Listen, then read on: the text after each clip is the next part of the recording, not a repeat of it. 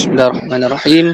Ya, umumnya uh, diwar-warkan dengan berita mengenai kemalangan maut yang melibatkan kematian bukan saja pemandu dan penumpang kenderaan yang terlibat malahan pihak ketiga seperti pihak yang uh, yang ketiga pula seperti pejalan kaki dan mereka yang secara tidak sengaja berada berhampiran. Perkembangan terbaru di negara kita menyaksikan kesimbangan kes kelemahan jalan raya yang panjangan. Kisah uh, tiga sekeluarga rentung dan nahas uh, jalan raya melibatkan pelanggaran sebuah uh, bas persiaran dan 8 buah kereta digombak. Selang, Selangor cukup menghidupkan hati uh, Allah lebih uh, menghidupkan hati seluruh masyarakat. Sebelum itu pelancaran operasi 15 hari obstetrik sempena tahun baru Cina 19 1999 telah mendedahkan kepada kita bahawa dalam tempoh tersebut satu hari 11 hari bulan uh, 1999 hingga 25 bulan 2 1999 sebanyak 5812 kemalangan telah berlaku yang melibatkan 5 orang maut 23 cedera parah dan 82 cedera ringan. Ber, uh, uh, berita harian juga mendedahkan statistik uh, kemalangan tahun 1996 di mana daripada uh, daripada 35,224 kemalangan sebanyak 10,236 29% melibatkan bas berwarna lori 99%, okay, lori 99%, kereta 5.5% dan motosikal 1.9%. Ini menunjukkan bahawa kenderaan awam lebih banyak terlibat dalam kemalangan dan menyebabkan doror. Doror ni kemudaratan kepada lebih ramai golongan manusia. Tu sebagainya sebanyak mana sekalipun kerugian material uh, berkemendaan dalam suku kemalangan kesan dia tak sama dengan dengan kehilangan nyawa uh, tempat bergantung seorang. Contohnya kehilangan ibu bapa, isteri, kehilangan suami dan sebagainya lah. Uh, apatah lagi, lagi jika mereka jadi mangsa kemalangan bukan disebabkan kecuaian sendiri tetapi kerana kecuaian orang lain. Apakah hukuman yang dikenakan setimpal dengan kesalahan serta dapat memuaskan hati keluarga mangsa yang menderita termasuk kehilangan sumber pengantungan hidup. Undang-undang Malaysia seperti lalu, kekuatan dan melingkari aspek sudut hukuman terhadap pemandu yang menyebabkan kemalangan adalah berkisar kepada peruntukan di bawah Akta Pengangkutan uh, Jalan Raya 1918 di 1987 tepat disebut Akta 1987 kesemua kesalahan ter, uh, ter, ber, uh, bersabit pemanduan jalan raya ter, terletak pada akta ini 1987 misalnya Seksyen 41 kurungan 1 memperuntukkan bahawa siapa yang memandu secara cuai pada setiap tahap kelajuan yang tentu atau dalam keadaan yang boleh membahayakan orang lain orang ramai menyebabkan kematian setiap kematian sesiapa boleh dipati bersalah melakukan suatu kesalahan dan di atas sabitan itu boleh dikenakan tidak lebih uh, 10,000 atau penjara lima tidak lebih lima tahun dan kedua-duanya sekali. Berdasarkan peruntukan ini Mahkamah Magistrat Kanga pada 19 Oktober 1996 telah menjatuhkan hukuman penjara dan denda uh, 7,000 atau 6 bulan ke penjara kata seorang pemotor trailer yang mendapati bersalah dengan cuai sehingga menyebabkan lima remaja kehilangan nyawa. Hakim Mahkamah Tinggi melahirkan rasa terkilanya bercadang meminda, meminda uh, uh, apa, mengubah undang-undang agar hukuman lebih berat.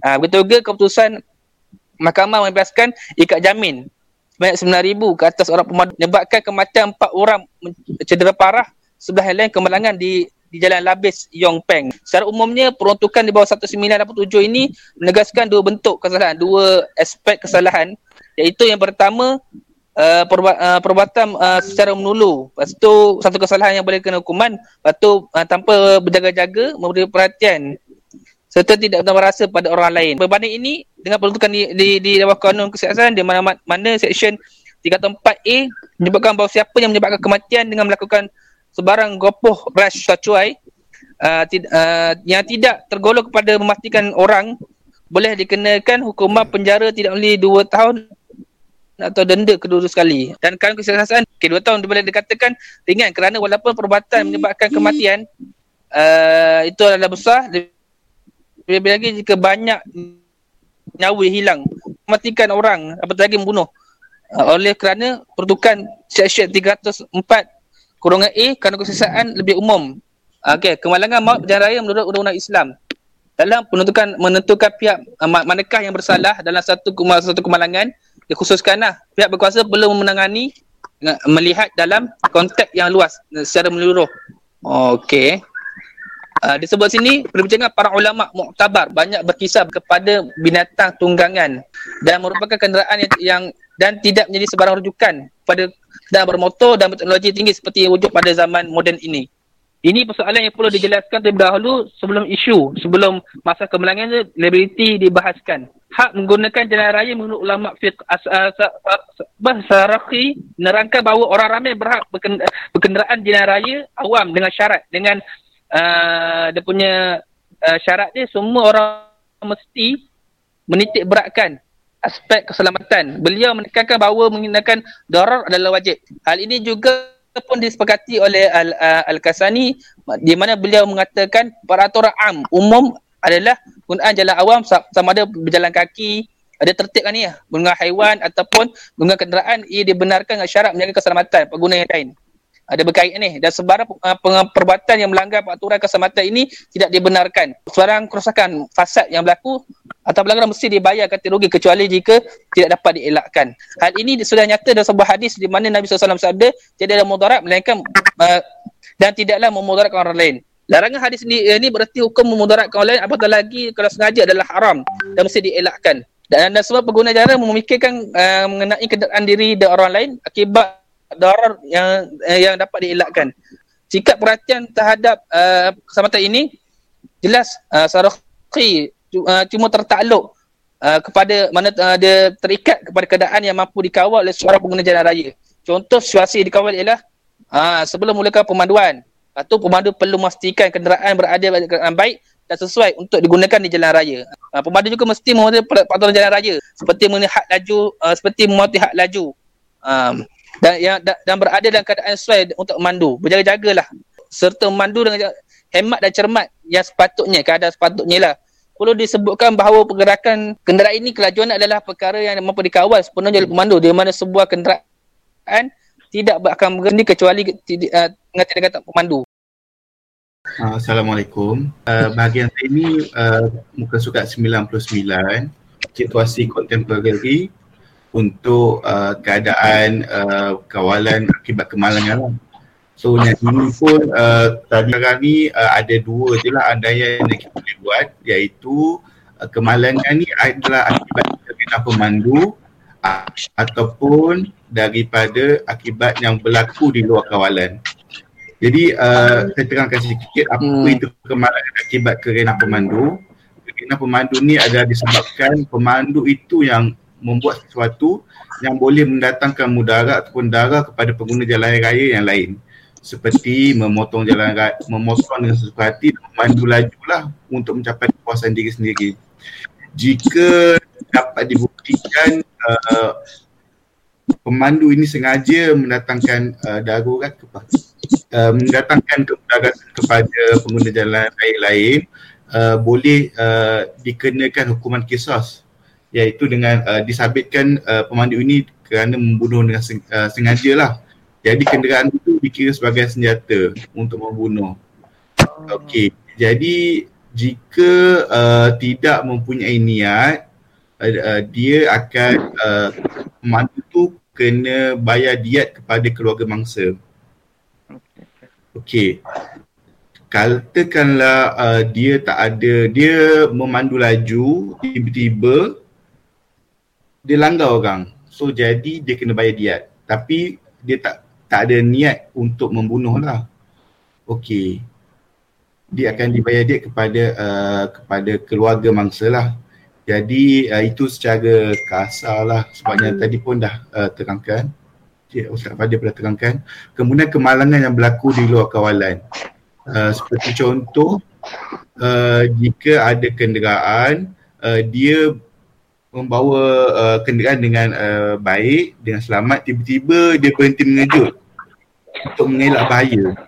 Kemudian orang langgar kereta dia dan memberikan signal sebelum dia berhenti, maka dia dikenakan dia ingat. Dia ringanlah, maknanya dia tak sengaja. Uh, jika dia bagi signal dengan betul, dia berhenti, kereta tu langgar juga, maknanya uh, mangsa tu meninggal kerana dia sendiri tengoklah uh, sebenarnya kemalangan ni kita ada dua antaian lah. Punya uh, pemandu tu sendiri. Dan yang keduanya adalah benda-benda faktor luar yang uh, kawal. Uh, jadi itu uh, sedikit sebanyaklah tentang uh, dua perkara ni. Uh, masa pun nak saya bersih dengan uh, Abang, Abang Abdul Rahman lah untuk simpul.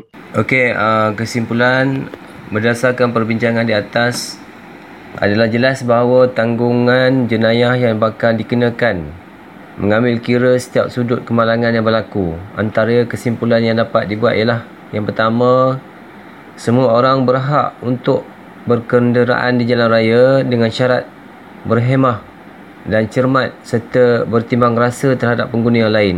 Sekiranya pengguna tidak menjaga hak itu, mereka mesti dihalang dari mengguna jalan raya atau didenda kerana itu. Yang kedua, pemandu hendaklah boleh mengagak konsekuen dengan pandangan secara hemat dari setiap tingkah laku di, di jalan raya terutama jika melibatkan kelakuan negatif termasuk pelanggaran peraturan lalu lintas. Yang ketiga, pengguna jalan raya hanya akan dikenakan denda sekiranya terbukti dia yang bersalah kerana melanggar peraturan atau berlaku kecuaian. Yang keempat, mereka tidak sepatutnya dikenakan tanggungan jenayah jika kemalangan berlaku akibat sesuatu yang di luar kawalan mereka. Yang keempat, yang kelima, pihak kerajaan juga patut bertanggungjawab memastikan yang keadaan jalan raya atau jambatan berada dalam keadaan yang tidak membahayakan kepada pengguna jalan raya. Jika terbukti kecuaian berlaku di pihak kerajaan dan kemalangan berlaku, kemungkinan uh, pemandu tidak boleh dikenakan apa-apa tanggungan. Yang keenam, soal jumlah denda yang wajar dikenakan adalah tertakluk kepada pihak berkuasa. Sekian. Assalamualaikum warahmatullahi wabarakatuh. Okey. Okey, terima kasih. Uh, saya simpulkan terus sebab kita dah pukul 12. Okey, uh, daripada artikel ni, uh, yang apa yang menarik kita boleh nampak ialah uh, macam mana uh, uh, penulis ini me- memadankan uh, apa-apa undang-undang uh, jalan raya yang sedia ada Uh, dengan uh, apa ulasan-ulasan fiqah yang terdahulu da- uh, dalam kalangan ulama silam. Contoh kita nampak ialah bagaimana mereka menyamakan uh, isu-isu berkaitan dengan binatang tunggangan yang merupakan kenderaan. Uh, dan juga mereka mempersoalkan persoalan liability yang dibahaskan sudah lama oleh ulama terdahulu. Yang kedua bagaimana, bagaimana ulama fiqh ha, me- menggunakan kaedah-kaedah ad-darar ha, dalam isu kemalangan ad-darar yuzal la darar wala dirar darul mafasid aula muqaddam min jalbil masalih semua ini digunakan oleh para ulama untuk men- mengeluarkan hukum ha, yang bertepatan dengan isu-isu undang-undang jalan raya. Dan satu yang menarik lagi ialah bila mana mereka menggunakan teori penyebab al-musabbib Ha, ini ialah teori-teori yang ada dalam perbincangan uh, fiqhul uqubat ataupun dalam, dalam konteks uh, qisas. Ha, siapakah yang bersalah? Ha, uh, bila mana pemandu itu uh, memandu dengan keadaan yang uh, melulu, ha, reckless uh, dengan niat untuk membunuh, ha, kesalahannya kita nampak al-qatlu bi'amdin. Tapi kalau di, di, dilakukan uh, secara uh, tanpa niat, ha, uh, mandu laju tanpa niat, dalam tiba-tiba melanggar orang sampai berlaku kematian maka kita kata al-qatlu bighairi amdin so hukum dia lain. Ah, bagaimana bagaimana pula kalau kemalangan berlaku di luar kawalan? Sama juga ia tak boleh tak boleh dikenakan kisah sebab ia di luar kawalan tapi dikenakan diat dikenakan di dikenakan diat ha, ini eh, ini orang kata uh, orang kata apa? Istilah yang digunakan dalam konteks penentuan hukum kita tak gunakan kisah Eh kita tak boleh gunakan kias. Sebab apa?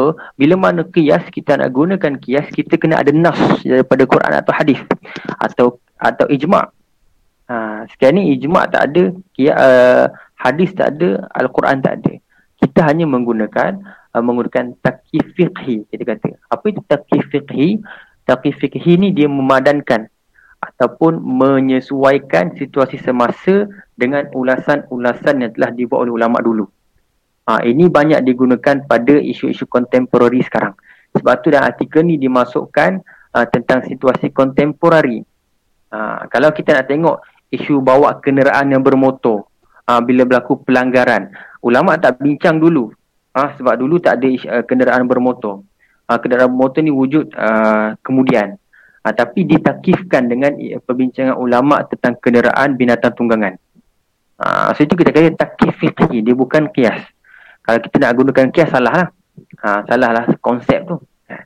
Satu lagi yang saya menarik untuk saya ulas ialah nombor enam ni soal soal jumlah denda yang wajar dikenakan adalah tertakluk kepada pihak berkuasa. Ini yang saya sebut tadi satu kaedah yang kata tasarruful imam manutu bil maslahah. Bila mana maslahah, bila mana satu undang-undang tu dibuat atas dasar masalihul mursalah, siapa yang tentukan itu masalah ataupun mafsadah? Pertama ialah ulama. Okey. So sekarang ni satu dunia dah mengiktiraf. Ha, bukan setakat ulama aja semua manusia mengiktiraf bahawa kalau kita langgar lampu merah, ha, kalau kita bawa laju benda tu membahayakan membahayakan keselamatan nyawa. Hifzun nafs. Jadi siapa yang nak mengawal? Siapa yang nak menentukan jumlah? Itu ditentukan oleh pemer, pemerintah. Ha, so dia bertitik tolak daripada kaedah tasarruful imam manutu bil maslahah. Perbuatan imam itu sentiasa ataupun kita perlu husnuzon. Ha, perbuatan imam itu perlu disaluti, perlu diiringi dan diselarikan dengan maslahah kepada masyarakat ha, masyarakat awam. Okey, nah itu selesai untuk pembentangan uh, tentang kemalangan jalan raya dari perspektif undang-undang. Saya tak bincang sangat undang-undang sebab undang-undang ni satu isu yang dah uh, perbincangan yang sudah tetap. Uh, tak perlu untuk kita bincangkan kenapa undang-undang ini sejarahnya dan sebagainya. Tapi saya nak bincang dalam konteks perbincangan hukum Islam. Macam mana kita nampak undang-undang sivil ataupun undang-undang common law. Ha, common law itu dia boleh dibuat menepati ha, prinsip-prinsip asas dalam hukum Islam. Ha, itu yang kita kita kena tengok sekarang. Adakah kita dunia ni ataupun Malaysia ni kita nak kata negara Islam pun tak cukup syarat lagi nak kata negara bukan Islam pun tak adalah seteruk itu. Ha, so di tengah-tengah.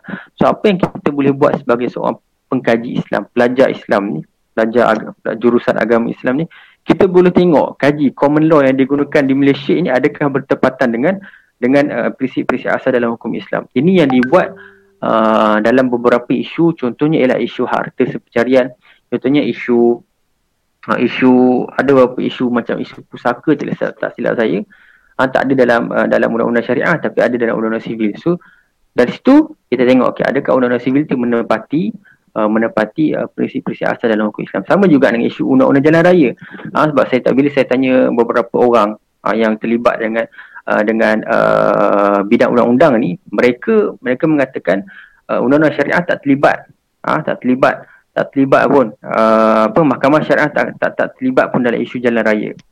Uh, tapi adakah benda itu melemah, uh, apa melepaskan ataupun uh, mengatakan Islam tak mengambil uh, tak mengambil bahagian dalam isu-isu yang berlaku di jalan raya tak? Islam ambil bahagian. Uh, so yang macam mana kita nak pastikan Islam nak, nak ambil bahagian? Macam mana kita nak tahu bagaimana Islam mengambil bahagian dalam hukum-hukum ini? Uh, kita kita tengoklah. Dari sudut dia punya uh, dia punya struktur undang-undang adakah bertepatan dengan prinsip-prinsip asas dalam hukum dalam hukum Islam.